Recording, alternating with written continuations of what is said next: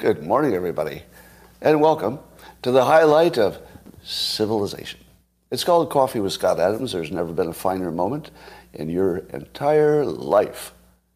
And I think, with your help, we can elevate this experience to even higher levels. And all you need is a cup or mug or a glass, a tankard, chalice or stein, a canteen jug or flask, a vessel of any kind. Fill it with your favorite liquid. I like coffee. And join me now for the unparalleled pleasure. It's the dopamine of the day, the thing that makes everything better. It's called the simultaneous sip, and it's going to happen right now. Go. Mm, ah, wow. If that doesn't release your inner feline, wow. I don't know what will. Not decaf, that's for sure. All right, I have a new hero. I know you've been waiting. You've been thinking, Scott, do you have any new heroes? But I do. I do. I have a new hero. Um, the news is telling us that a cisgender man in Ecuador. What is a cisgender? Hetero? that, do you know you can't say normal? No. No. Don't do it. Stop it. Stop it. Stop it. Stop saying normal. Mm-mm. Nope. No. Uh, okay, I, I'm joking because of your use of words. But I remind you that I'm, you know, pro everybody because we are infinitely different. You know, maybe that's your uh, reframe for today. The reframe for today to end racism and bigotry we're all infinitely different. As soon as you accept how different you are from everybody else, you're free. no two people alike. If you're looking for a, you know, a trend or a pattern, well, you can look, and I'm sure you'll find one. But we're all infinitely different. That's all that matters. All right. So there's this cisgender man. Don't call that normal. Don't call that normal. That's bigoted. And uh, in Ecuador, who legally changed his uh, gender to female in an attempt to gain custody of his two daughters, uh, because apparently in Ecuador the, the law strongly favors custody to the woman, so he just changed himself to a woman. Uh, but the LGBT groups are concerned that people are gaming the system. So, I don't know. Now, I've been telling you for years, and I know you don't believe me.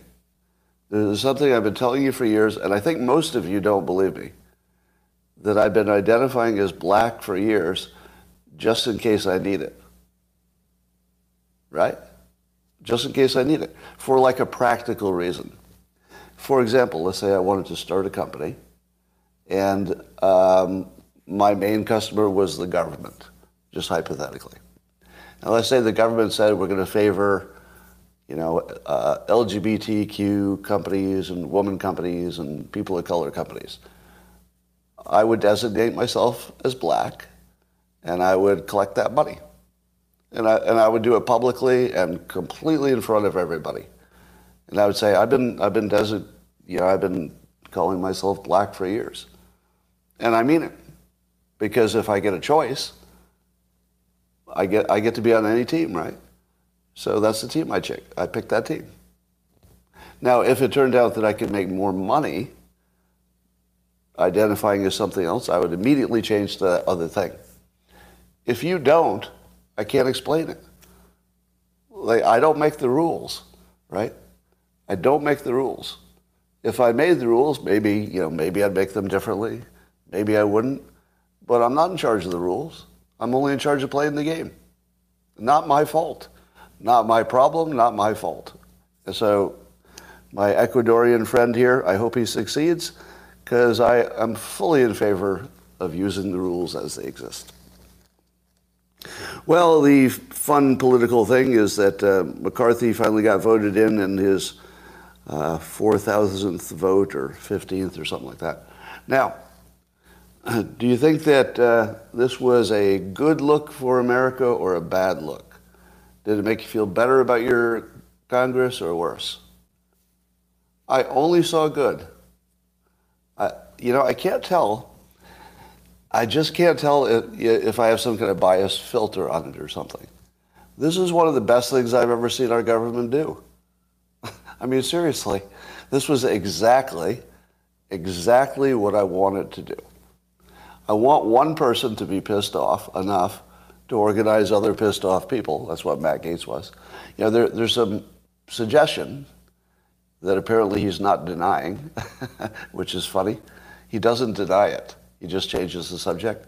And the suggestion is that between Matt Gaetz and um, McCarthy is personal. It might have something to do with McCarthy not supporting Matt Gaetz enough when he was accused of some stuff he's been now largely doesn't have to worry about.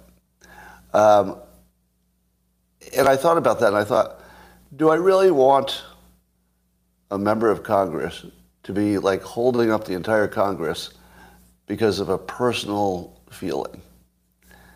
And then I said, yes. yes. That's exactly what I want. Because if you're going to be a dick to somebody in Congress, it should kick you in the balls. Right? So I don't know the truth of it. So I, am not accusing McCarthy of any in, incorrect behavior at all. But somebody did, apparently. and, it, and hypothetically, if this one person held up the entire Congress because somebody, in his opinion, didn't act appropriately, I'm okay with that. yeah, I'm okay. Everything was, everything was in public. Everything was transparent. So here's the stuff I like. I like to see some fight within a party. Fighting across parties is so normal, it's boring and unproductive usually. But fighting within a party, literally with the, with the stated intention of making the party itself stronger with specific rules changes. And took them a while to get specific, but once they got there, I was impressed. Right? Now, and I would also say, had the Democrats done a similar thing, and the end result was some rule changes that look good for America, not just good for Democrats, but would look good for America, because that's what happened. That's all good. I love the fight. I love the energy. I love the fact that it, they pushed it as far as they could. And then some of the rule changes, uh, I don't know if these will you know, definitely happen, but it looks like, let's see, uh, some of the things they might have agreed with as uh, to, to, have uh, debate over the debt ceiling, of course, uh, commitment to voting on specific bills instead of the omnibus. How much do you love that? voting on specific bills instead of putting them in a big omnibus.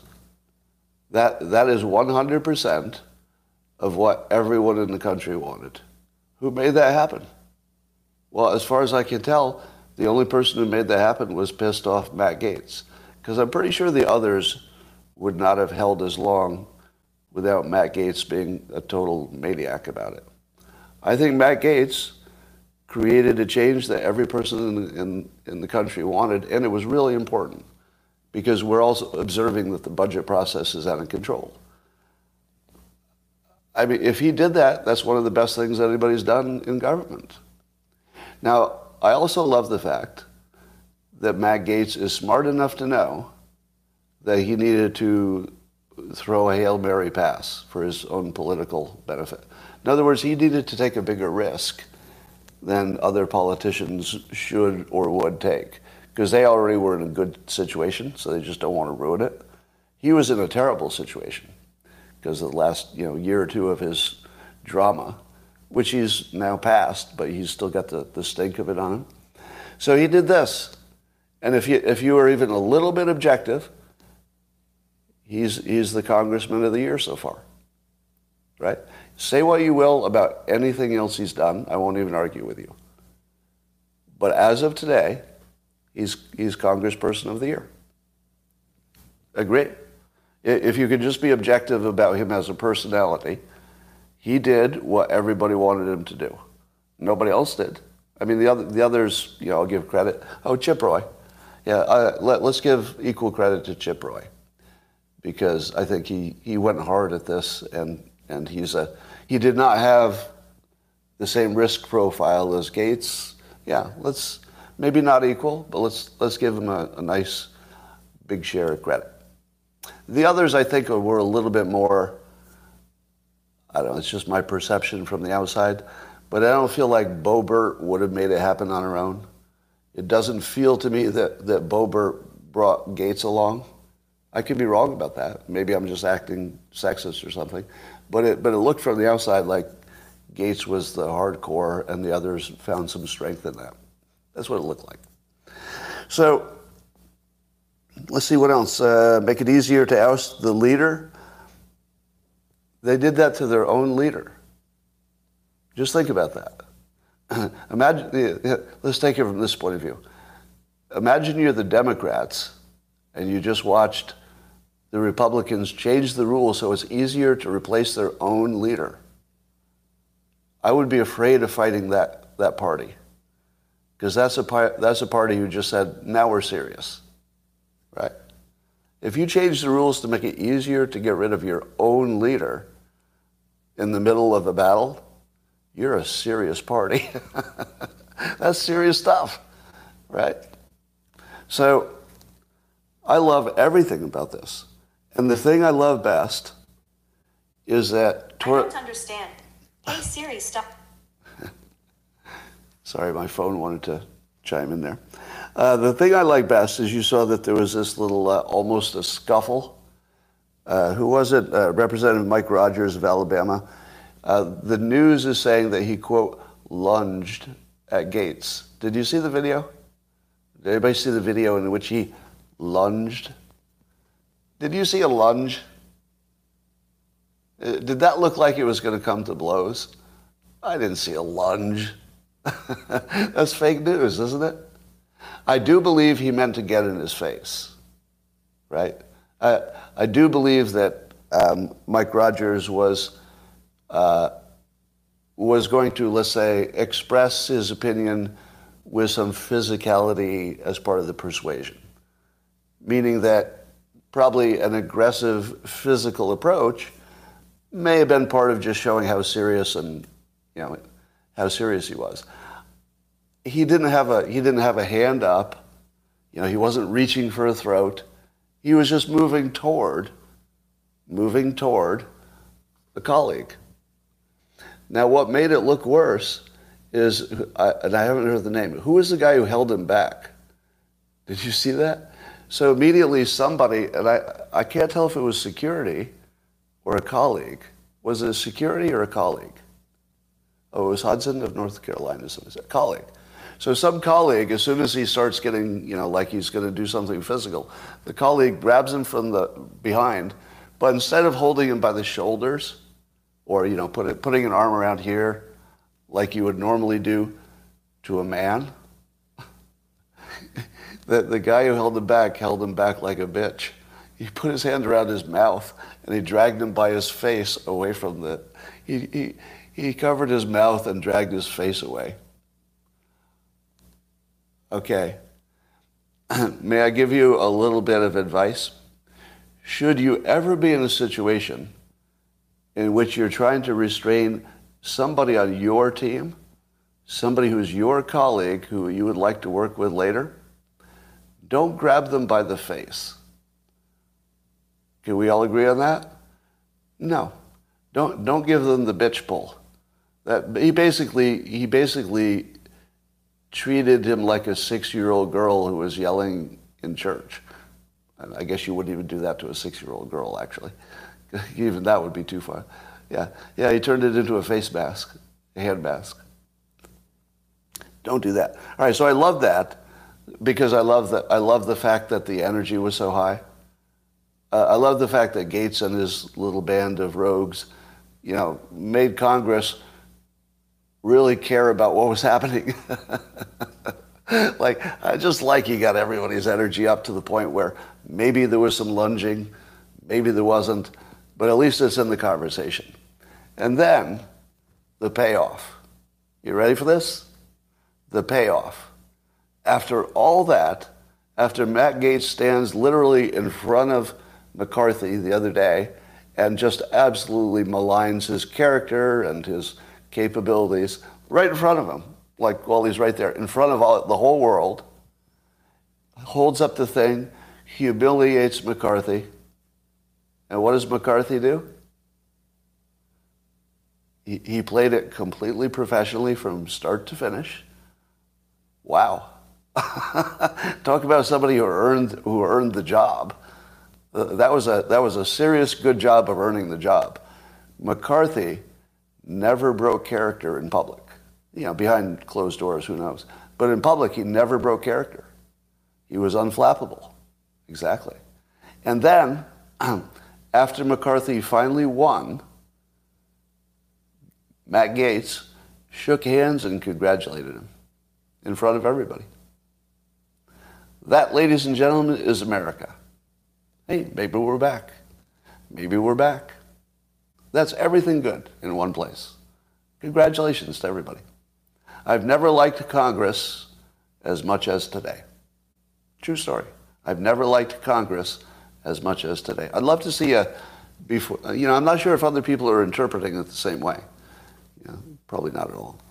Well, then Hakeem Jeffries uh, did a little speech and got a lot of attention because of his. Uh, what would you call this? Not. It's not alliteration. It wasn't rhyming. Was it? Is it alliteration? Is anybody smart enough to know the right word for that? Preaching. All right. Well, I'll read you some of his lines because they were so good. All right. So if you're new to me, uh, this will be confusing to you. If anybody drifted in here and has never had this experience before, I do compliment both sides. So if somebody says something good on either side, I'm going to call it out. And if somebody does something dumb on either side, I'll call that out as well. What Jeffries did was really, really good persuasion.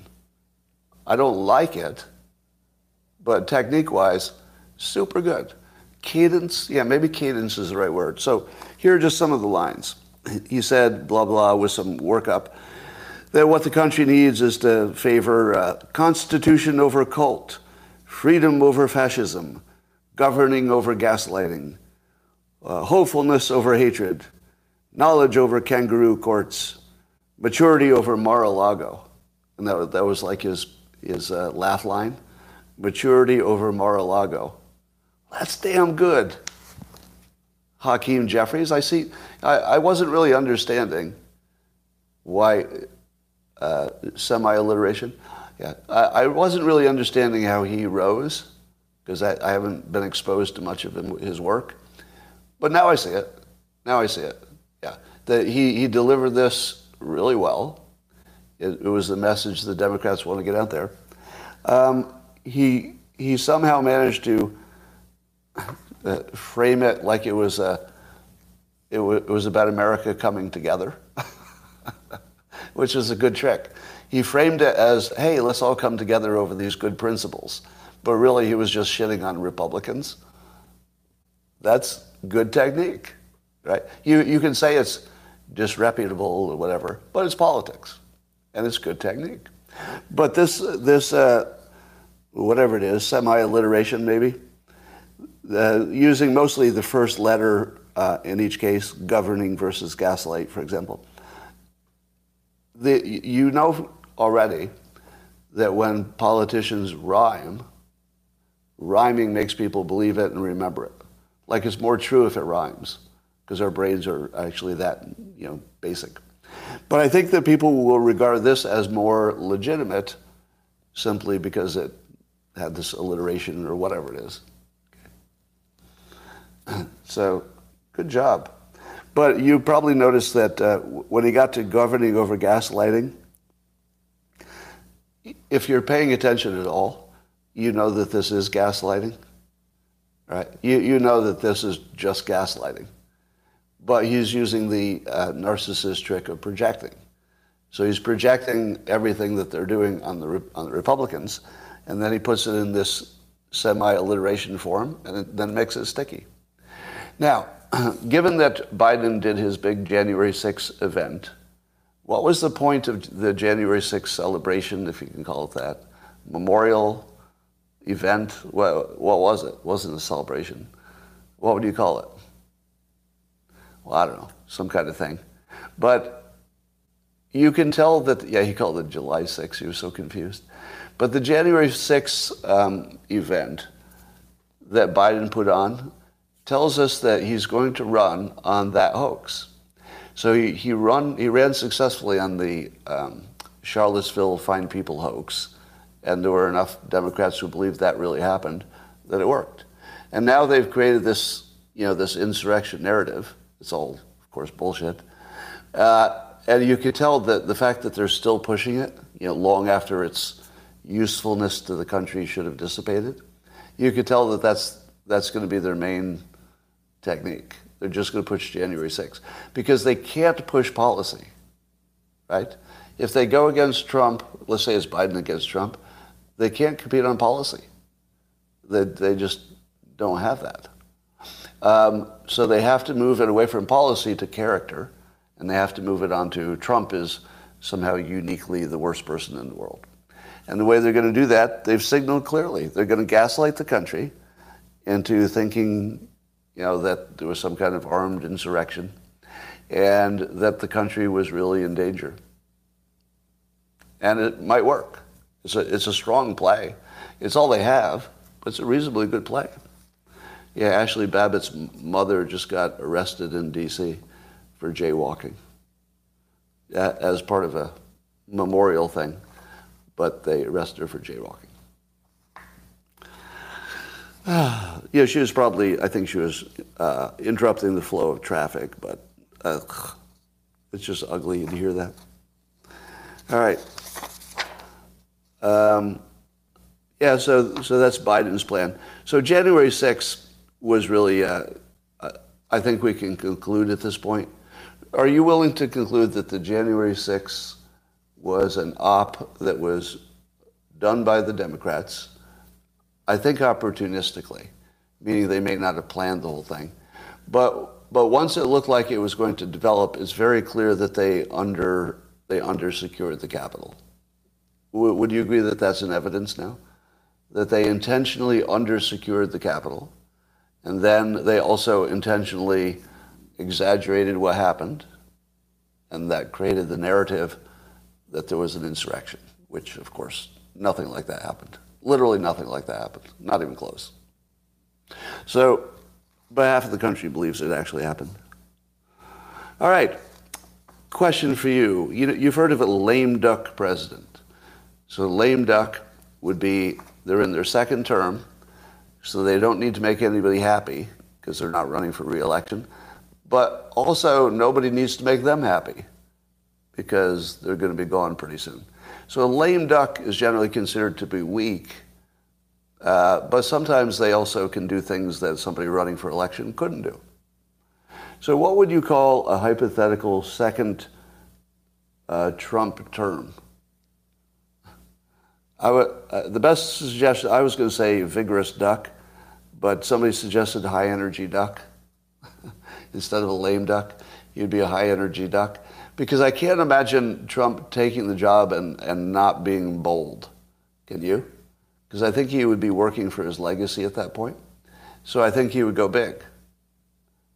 What do you think? Do you think he'd go big or would he go lame duck and just ride it out and say, well, luckily I got back in? I feel like his personality is to go big in all things. Yeah, that's what I think.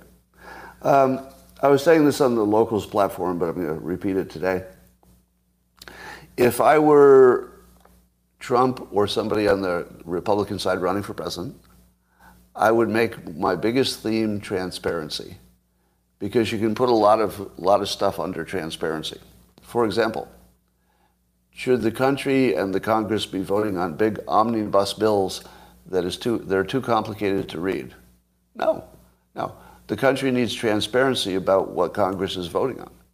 So imagine if he said all bills should be written on one page, and it should be written in language that a sixth grader could understand. What? Yeah, you like that, don't you? It should be on one page. Now, there could be exhibits and support, you know, data support. You could have all that in the separate pages, but there should be one page that just says, here's the law, here's why, and, and written in sixth grade language, no, no legalese, no lawyerese at all. Now, that would be transparency, would it not? You would call that transparency because it'd be more clear what they're doing and, and you could all see it. Now, suppose he, suppose he dropped complaining about elections of the past, let's say it's Trump, and started saying, you know what? The thing we all agree on, the high ground, is transparency. So we want an election. We want to work toward having elections, and I'll, I'll somehow I'll do something about it, in which neither Democrats nor Republicans will doubt the outcome. We'll make them more transparent, more easily auditable, more observed, more transparency. Right? Who, who's going to vote against transparency?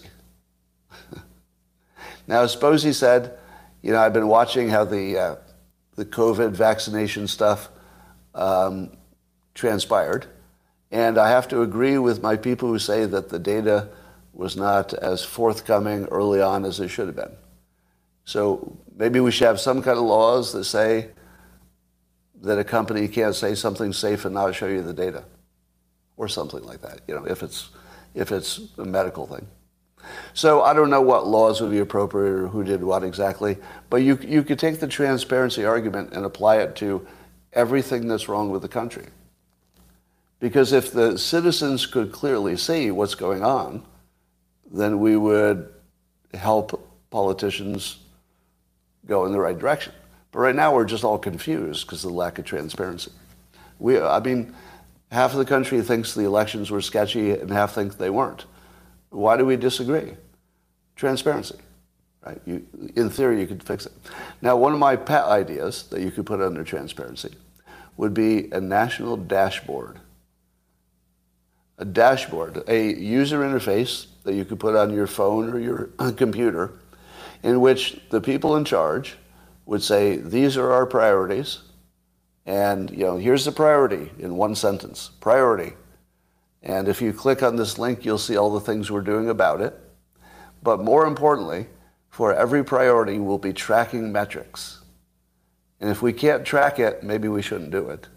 But, you know, there might be some special cases. But for everything we say we're doing, we're going to show you the dashboard and show you the history and the trend. So we're not just going to talk about inflation. We're not going to just talk about uh, gas prices. You'll, every citizen will have it right on their dashboard, and they can just, oh, gas prices, there's the trend. Okay, trend looks good, etc. That's transparency. Because right now the citizens don't have um, the control of their government that they should. Because we, don't, we just don't feel like we know what's going on and what's working and what isn't. Without a dashboard, without a dashboard, you don't know you don't know if the, the government is going in the right direction or the wrong direction. So that's transparency.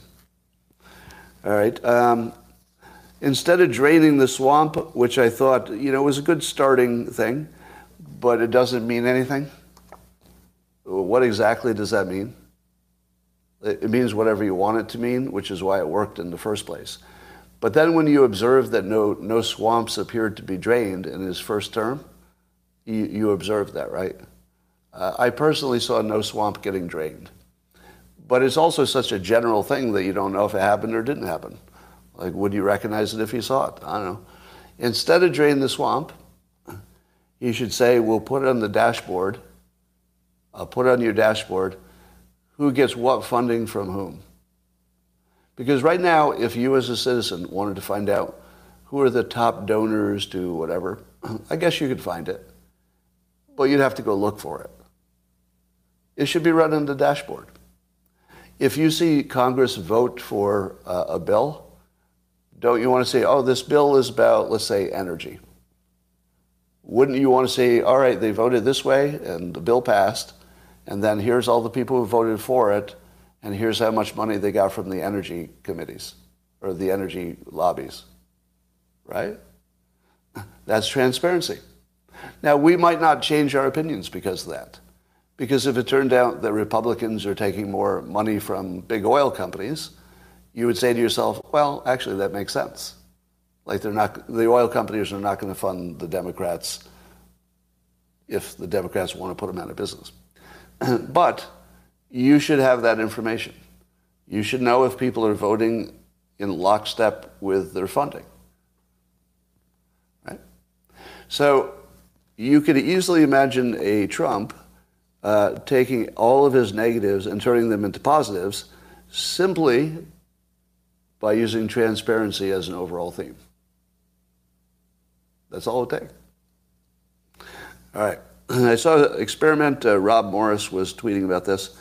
Uh, they did a test where they provided mental health support to about 4,000 people using uh, GPT-3, the AI. So r- real humans were getting mental health support from an AI. Now the AI was not allowed to operate by itself.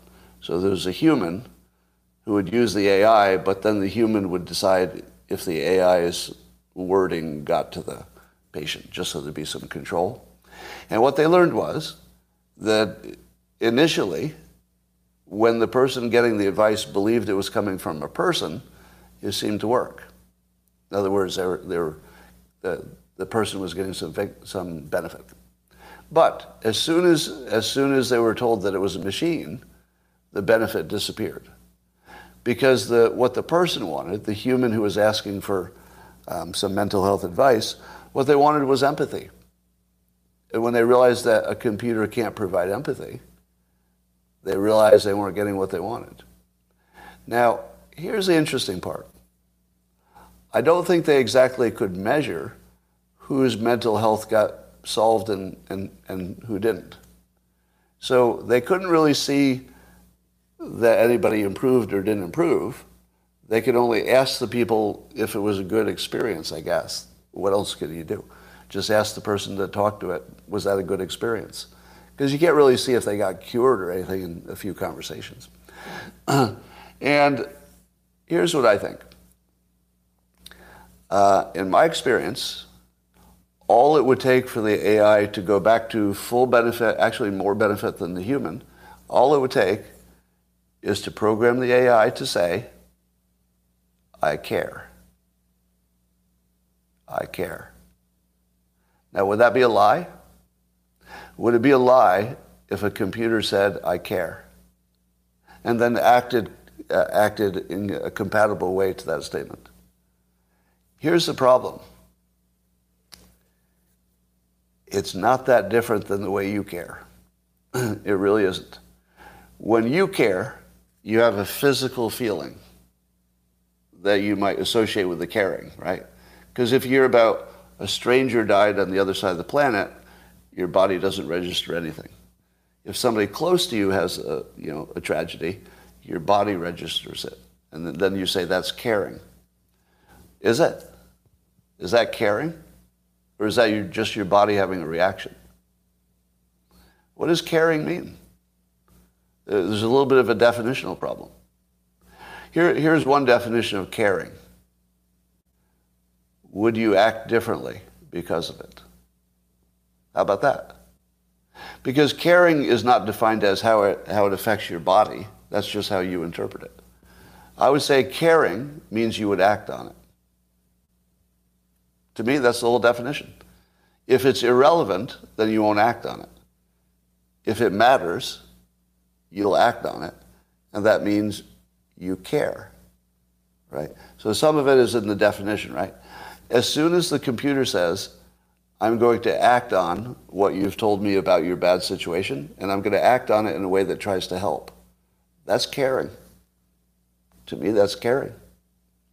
And, and if, a, if an AI consistently acted as though as soon as you told it you had a problem, it tried as hard as possible as it could to fix your problem, you will interpret that as caring. You, you will very quickly learn that that's every bit as good as the human who also tries to help you, but they're having, uh, they're having a negative feeling on their own. That the feeling of caring is actually damaging their body. So would you rather be uh, cared for by an AI that apparently can do better than a human when it competes head to head if you don't if you think it both cares. It does better and it'll always help you. Like it'll never say, "Okay, yeah, you got a problem, so what?" Uh-uh. That AI will always help you. And it'll just keep on it. It'll be like the, it's going to be like the Matt Gaetz of AI. I'm not going to give up. I'm going to keep, keep caring. Whereas your friend might get worn out. You know, you can wear out a friend. They, they care too much. They're just worn out. Right? And they, they have other things to do. and they might have problems of their own. And they might have other people to care about. Right? Mark my words. You will have a closer relationship with AI in the future than with most people. Because AI will not be an asshole. It will always care. The AI will always care. Your friends, they have their own priorities. So I think that this uh, the study is completely misleading. Useful, I think it's useful because it you know it tells you where to look and stuff. So that's really useful, but very misleading about where it's going to end up. Right? And I'd like to welcome the Clopberts, my fan club. Cope, babies, cope. Can I have a cope? Give me a cope. Clopberts, unite. Cope. Come on. Say it. Say it. Say it. Cope. I don't know. They just don't seem to want to today. You're a little sleepy, my fan club. Have I made you all go away? Come on, cope. there we go. Cope. Clots. Good job, everybody. All right, uh, uh, Novak Djokovic uh, maybe the number one player in the world, tennis player. I don't know where he's ranked at the moment. He will not be allowed to play in the U.S. Open. Do you know why? He's not vaccinated. What? It's 2023. It's the United States. The United States is not going to let one of the greatest players of all time play in 2023. Not 2020 not 2021, not even 2022. But in 2023, they're going to keep him out of the country because he's not vaccinated. Now, uh, for those of you who live in other countries, and you might be, you know, tired of me sounding like, hey, America, you know, a little bit too, uh, I don't know, jingoistic or too, too nationalist. This is embarrassing. The, the only thing we can say about it is, is embarrassing. As a citizen of the United States, I'm literally just embarrassed by that. Anybody, does anybody disagree? I mean, it's not like we can't test him and find out if he's negative. I mean, if you, if you care. But this is just frankly embarrassing. Super embarrassing. All right. Um, there's a fake video of a CEO of Pfizer saying that they that they're going to bring the population of the world down by 50% in in some year, some year in like 20 years or something. Now, and some somebody sent that to me and said, "What do you think about this, Scott?" Yeah, sure. It might be a little out of context. It might be out of context, but what do you think? Let me tell you what I think. It's obviously fake. I'm not going to research that. Seriously, you think I'm going to spend one second researching that? No. The CEO of Pfizer did not say in public he's going to reduce the population of Earth by 50% because of his, his vaccinations. No. You cannot make me look into that. You cannot. You can, you can complain. You can yell, cope, as loud as you want. I will not look into that. but um, how many of you would like me to give a little attention to Dr. Peter McCullough, who is sounding the alarm about myocarditis uh, at high rates in people who are vaccinated? Would you like me to surface that? Because I know some of you think, hey, what, what are you always talking on one side, it seems? Of course, I don't do that. all right. So I know a number of you don't want to uh, hate all vaccination talk, but I've, I've apparently been uh, unsuccessful in making a distinction between your medical decisions that I don't care about, I really don't care, versus how we analyze data and how we know what is true. I'm very, very interested in how we make decisions and how we made decisions in this case. I have no interest. Would do you believe me, first of all? Do you believe me that I have no interest in your personal health decisions, except that I, w- I hope you do well? But do you get that? No interest. Like not even a little bit, whether you got vaccinated or not. And, and, by, and by the way, uh, I'm going to say something that I don't think I've ever said before. I think every one of you chose correctly. Have I ever said that directly? Uh, probably not, right? I believe every one of you chose correctly. Here's why. You're happy with your choice. Or you're happy that when you made it, you were making it with you know, your best judgment and information you had at the time. Now, there are some people who wish they hadn't done what they did. But I actually think that no matter what you chose, you chose right. Here's why. If you're happy with your choice and you didn't have a negative health outcome because of, you know, maybe you chose wrong in your opinion, then you, you made the choice that made you feel psychologically the best and you're still alive. Now, there may be some few people who, you know, got myocarditis and then they say, I wish I hadn't been vaccinated. But there would be also people who got myocarditis and said, I wish I had been vaccinated. Maybe it'd be less. I don't know. I don't know either way whether that's true or false. But, you know, there's some small number of people who have a negative outcome. But we, could we agree on the following? That everybody who so far doesn't seem to have a, a health problem from the vaccination or the COVID, if you don't have any uh, obvious problems from either one, aren't you happy with your decision? Are you? You're not. So, so you're not because you don't have a health problem, but you worry that the vaccination someday will cause you one? Is that what you're worried about? Uh, uh, would you be, but you're not worried if COVID itself could have any long term negatives? Interesting. All right, well, then let me put it in my own opinion instead of yours. I think I was trying to read your minds too much, so let me back up from that.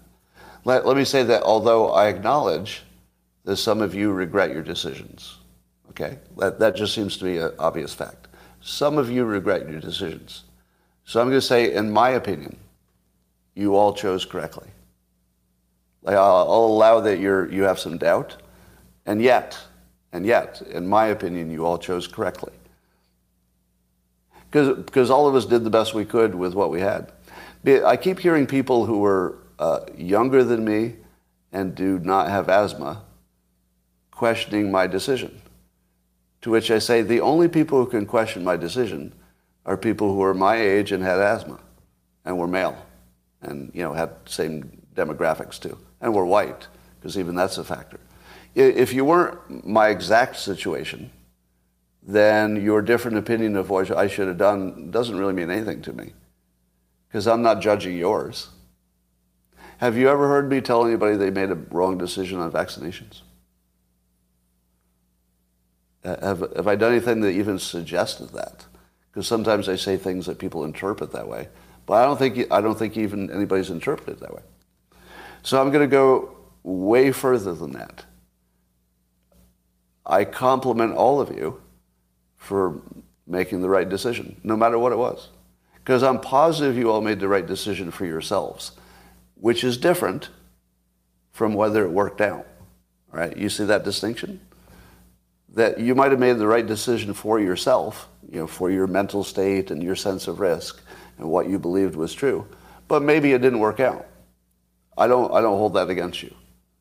So if you made a decision that didn't work out, I still back you because you know nobody had nobody had magic nobody could see the future if you made a decision that made you feel comfortable when you made it that's probably the best we can do because we all none of us know what's going to happen in the future you know does do the, do the vaccinations morph the virus until it's so bad we all die?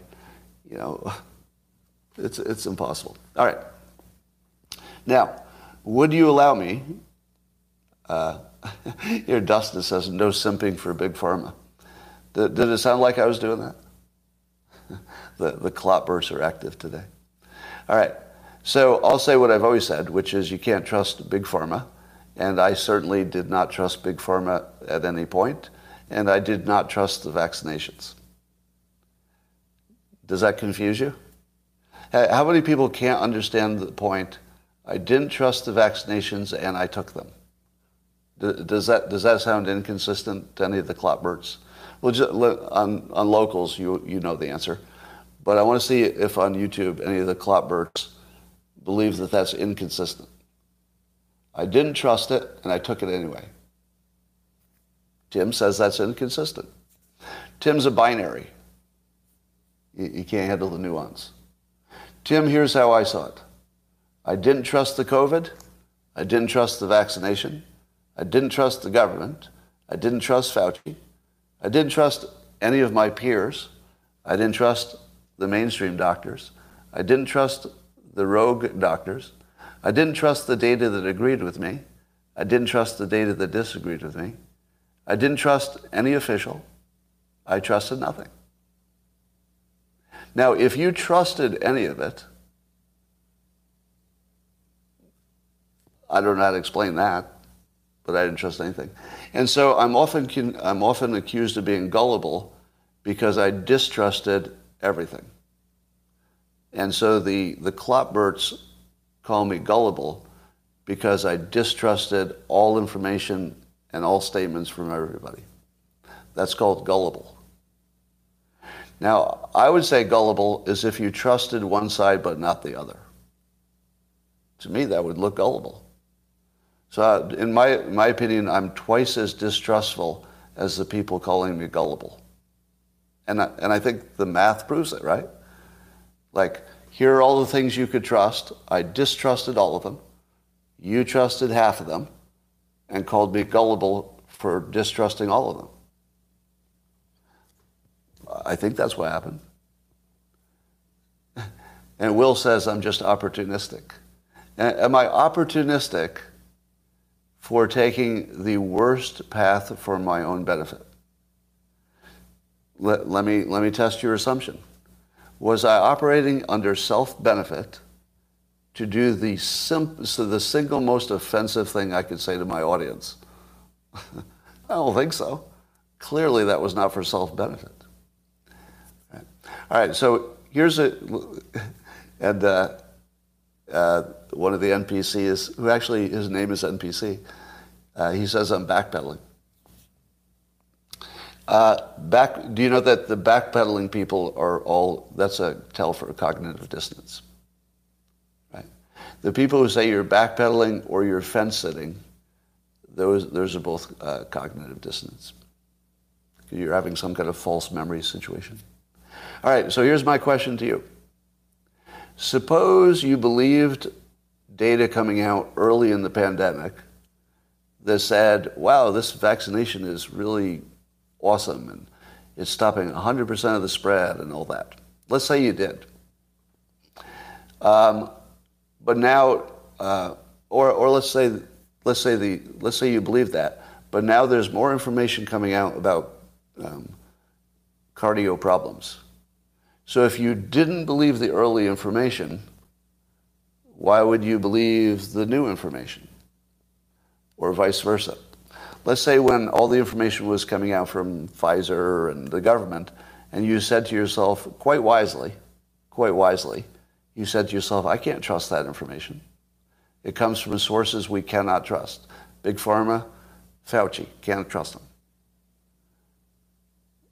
But now the new information comes out, and you see something from Dr. McCullough, who's on your side, let's say, and he says the new information says that there are these issues with uh, cardio problems, and it's worse, it's worse than we thought. Why do you believe that? What, what caused you to not believe science, but then within the course of two years, something came out that was very close to what you already believed was true, and suddenly science looks pretty credible now. Now, I asked that question, and people tried hard. They tried hard to explain it. Uh, here are some of the explanations. And again, none of this is about COVID. None of this is about vaccinations.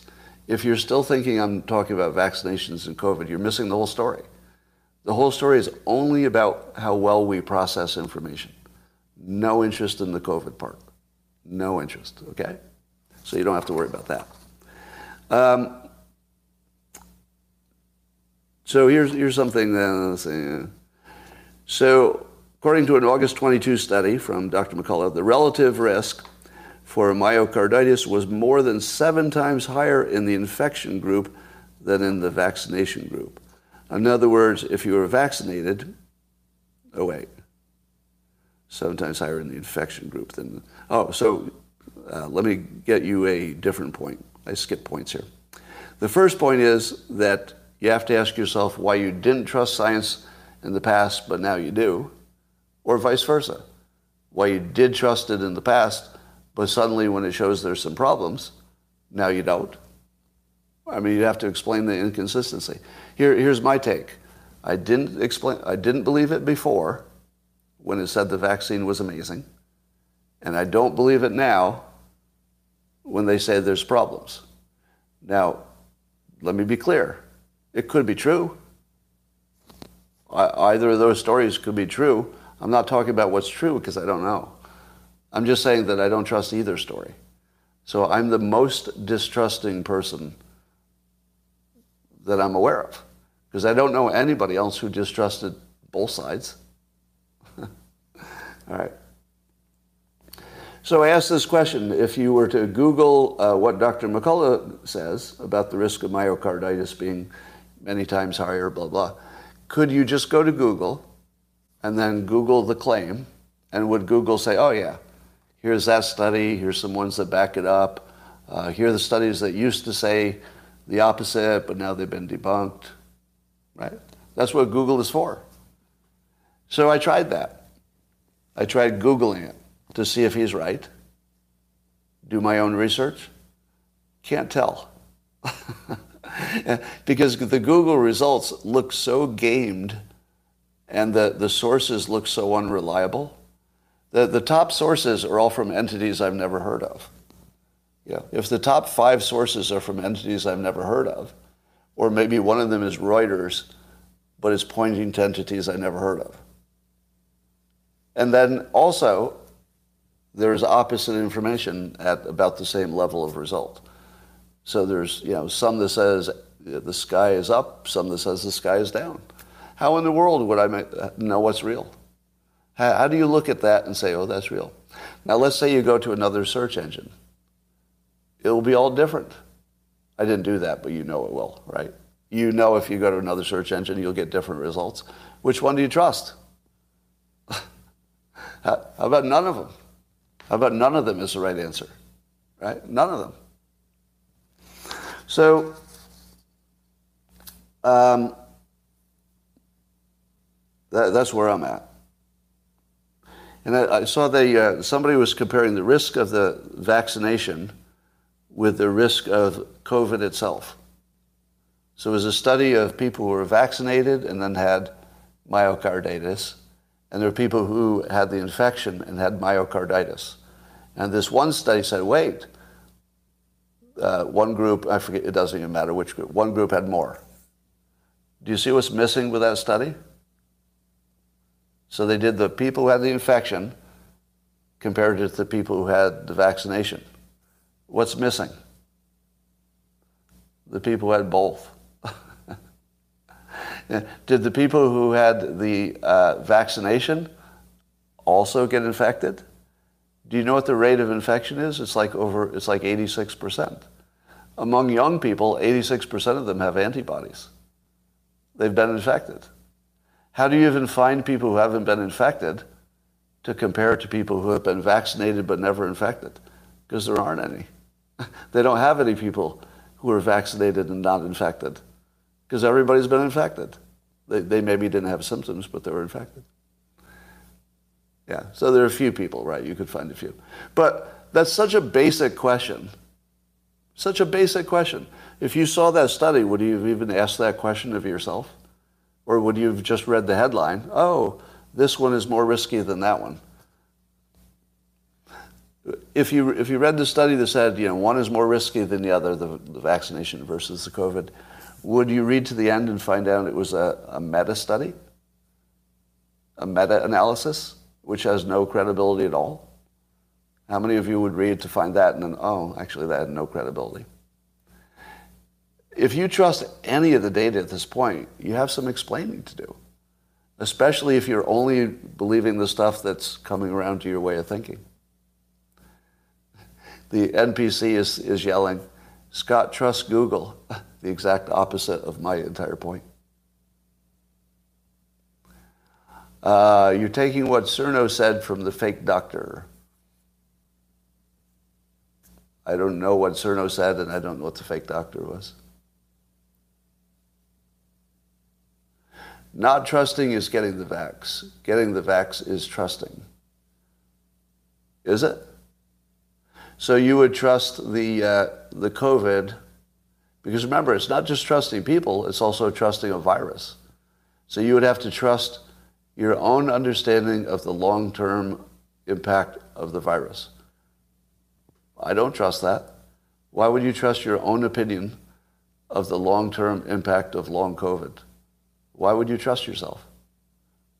Because you're a good track record?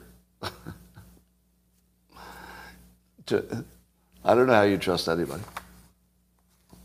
All right. Um, oh, and here's the other thing. There was one of the studies uh, showed that. Uh, so here, here's the one that McCullough was talking about. Uh, he said that uh, that myocarditis or pericarditis um, from primary COVID infections occurred at a rate as uh, well, uh, the, basically the virus was six. No, I'm sorry. So here's the problem. I tried to write down what McCullough said, and then I you know, just Googled some other things that said the opposite. And then my own notes are confused because they literally say the sky is blue, and then my very next note says the sky is red. And I, have actually lost you know, which one McCullough is talking about. So I don't know why his is the good one and the others are the bad ones because I can't tell. Can't tell.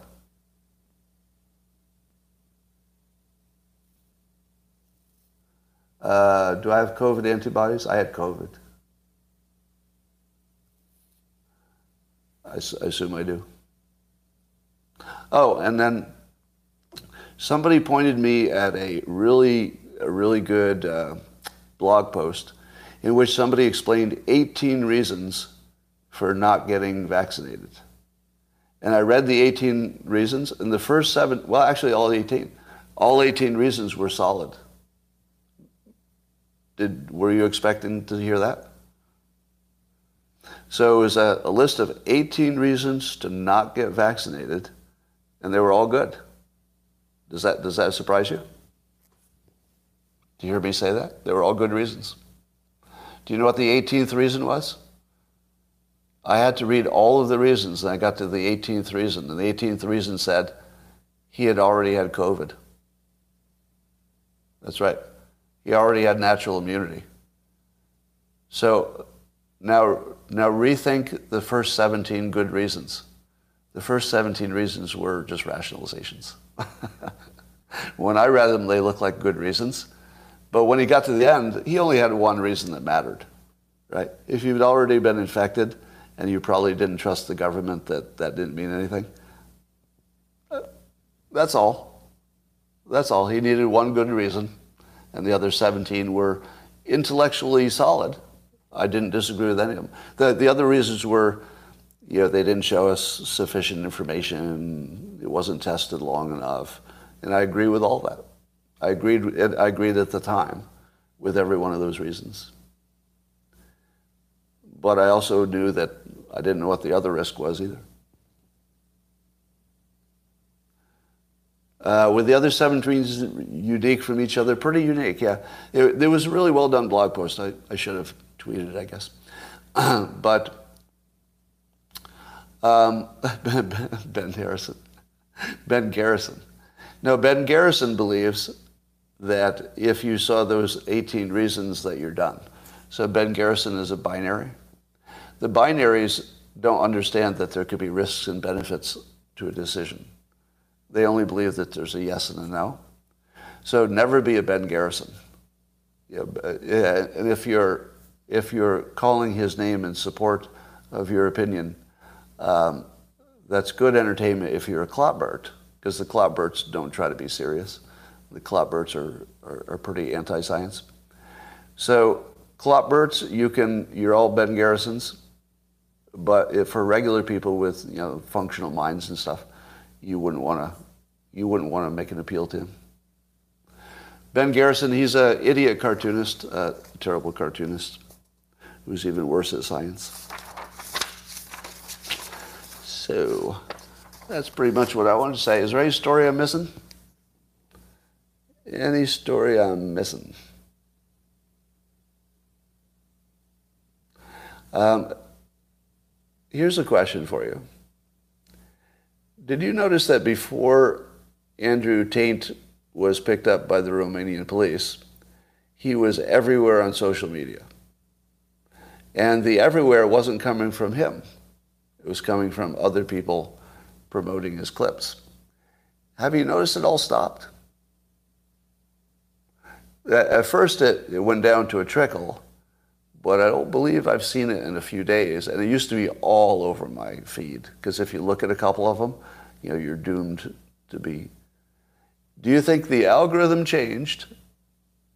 Or do you think that there are fewer people uh, creating clips? Because the people creating the original clips, I think, were pretty um, dedicated followers.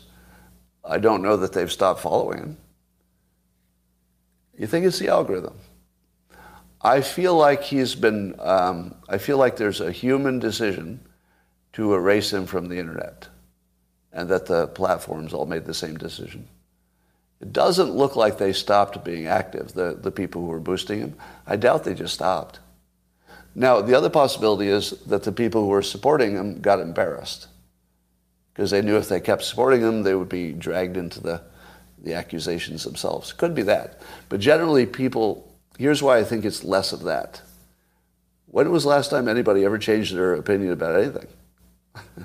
the, the people who were pro Andrew Tate Probably still are, you know, 80% of them.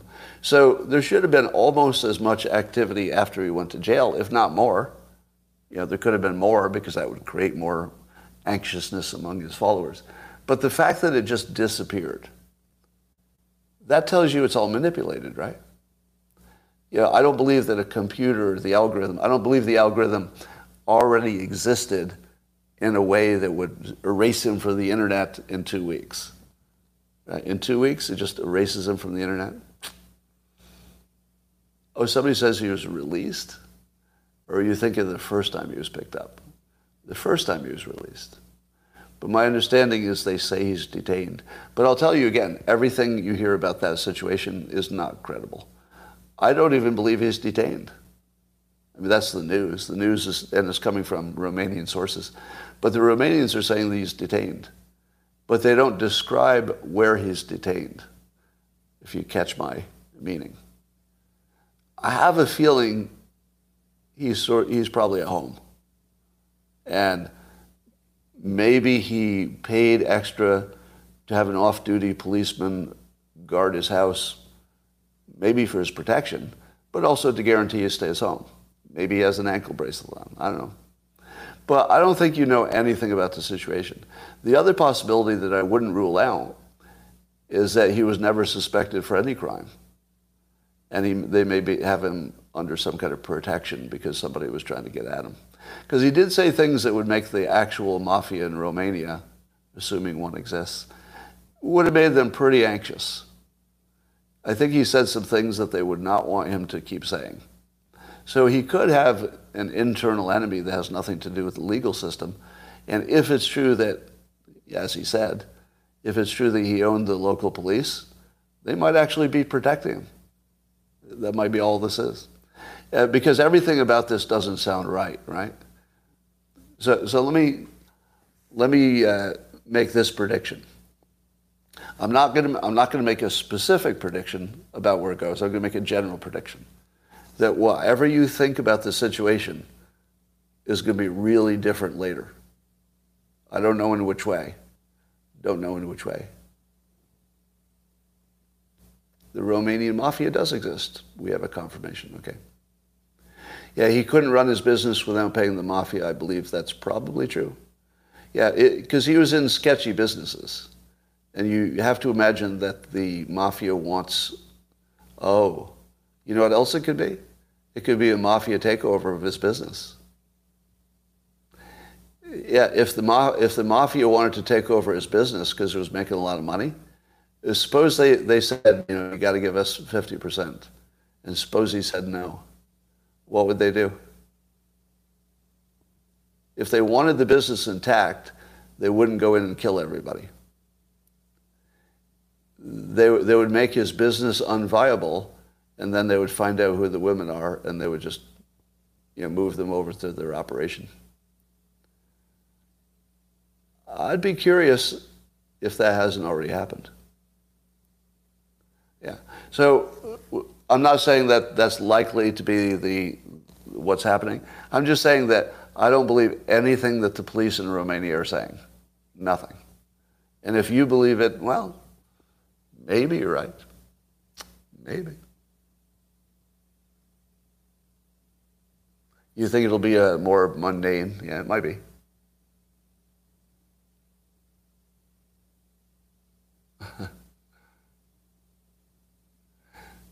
right. Money laundering behind the scenes, but pimping was the front. Well, I've seen no evidence of that.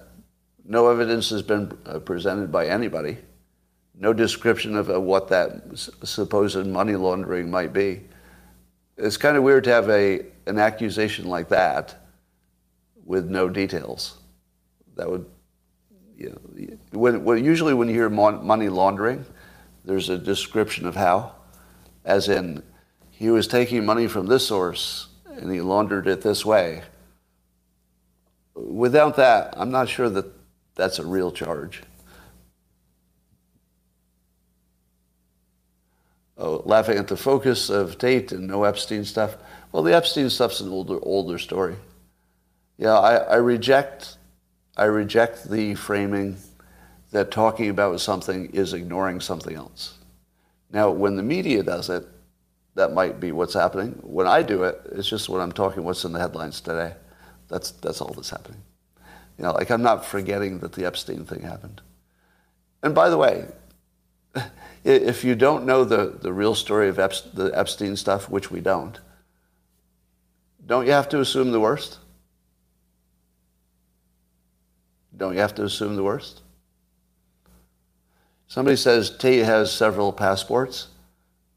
Don't you think they confiscated all of those by now? I don't know. Maybe he has a hidden one that, that they didn't get. So.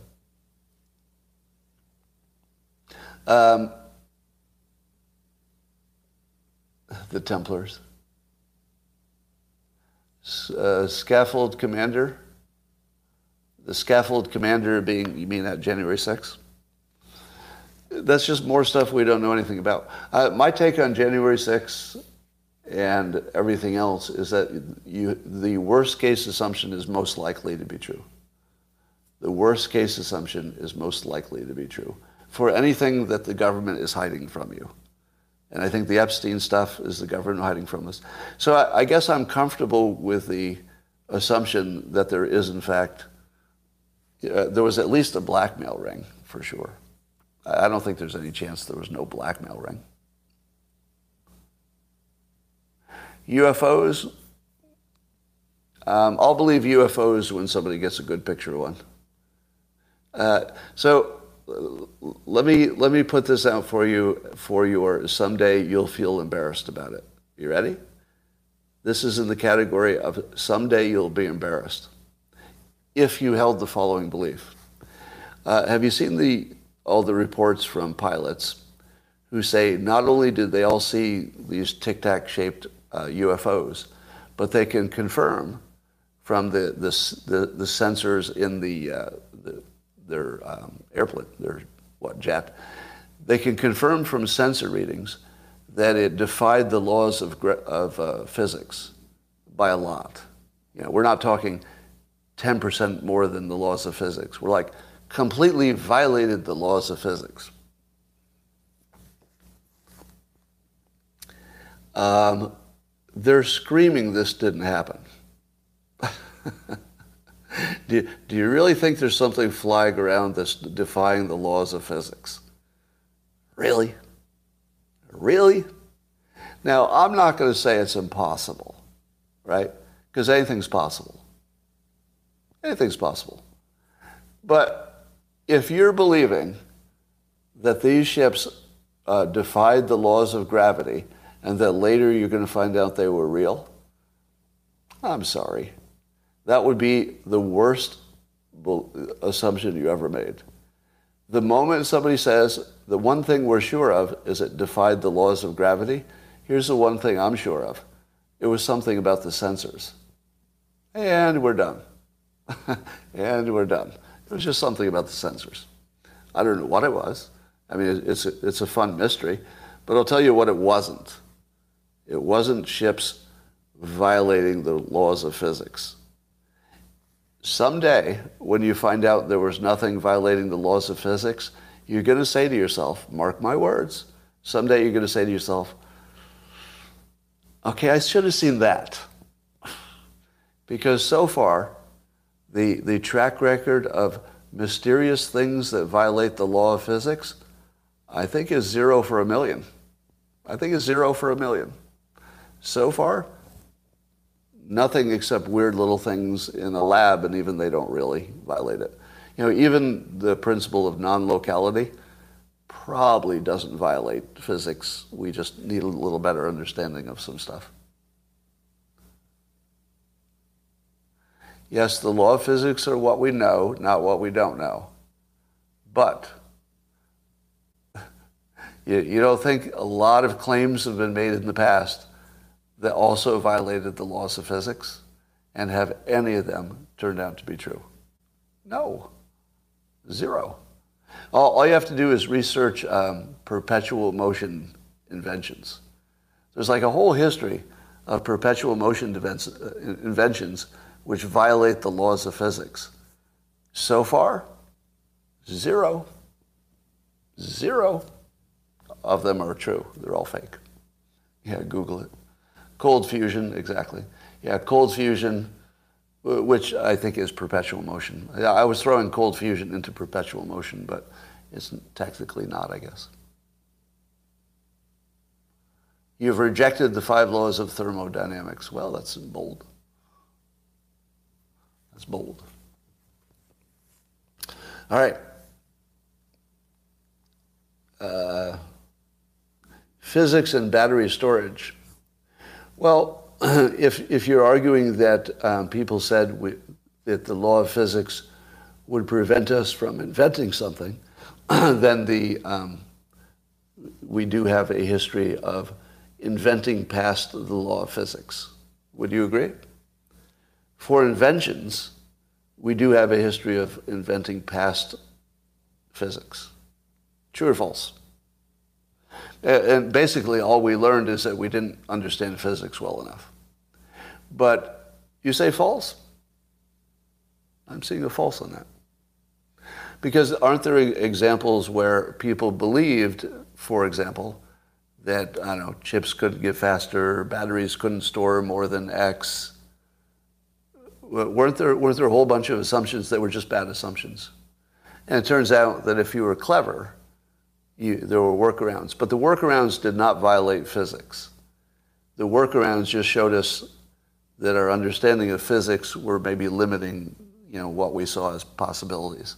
But I think the workarounds didn't, didn't violate physics. They just clarified it or something. I don't know. I'm talking without examples, so. Um, well, the UFO story could be real. Could be. But as soon as I see the sensors say it's violating physics, I'm like, eh, no, sorry. Um,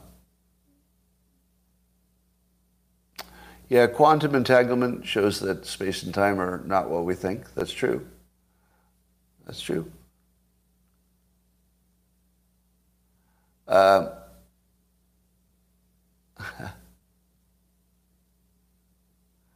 all right, Clotberts. Uh, I'm going to say goodbye to all the Clotberts over here. Cope. And I'm going to talk to the locals people. And I'll see you tomorrow. Bye for now.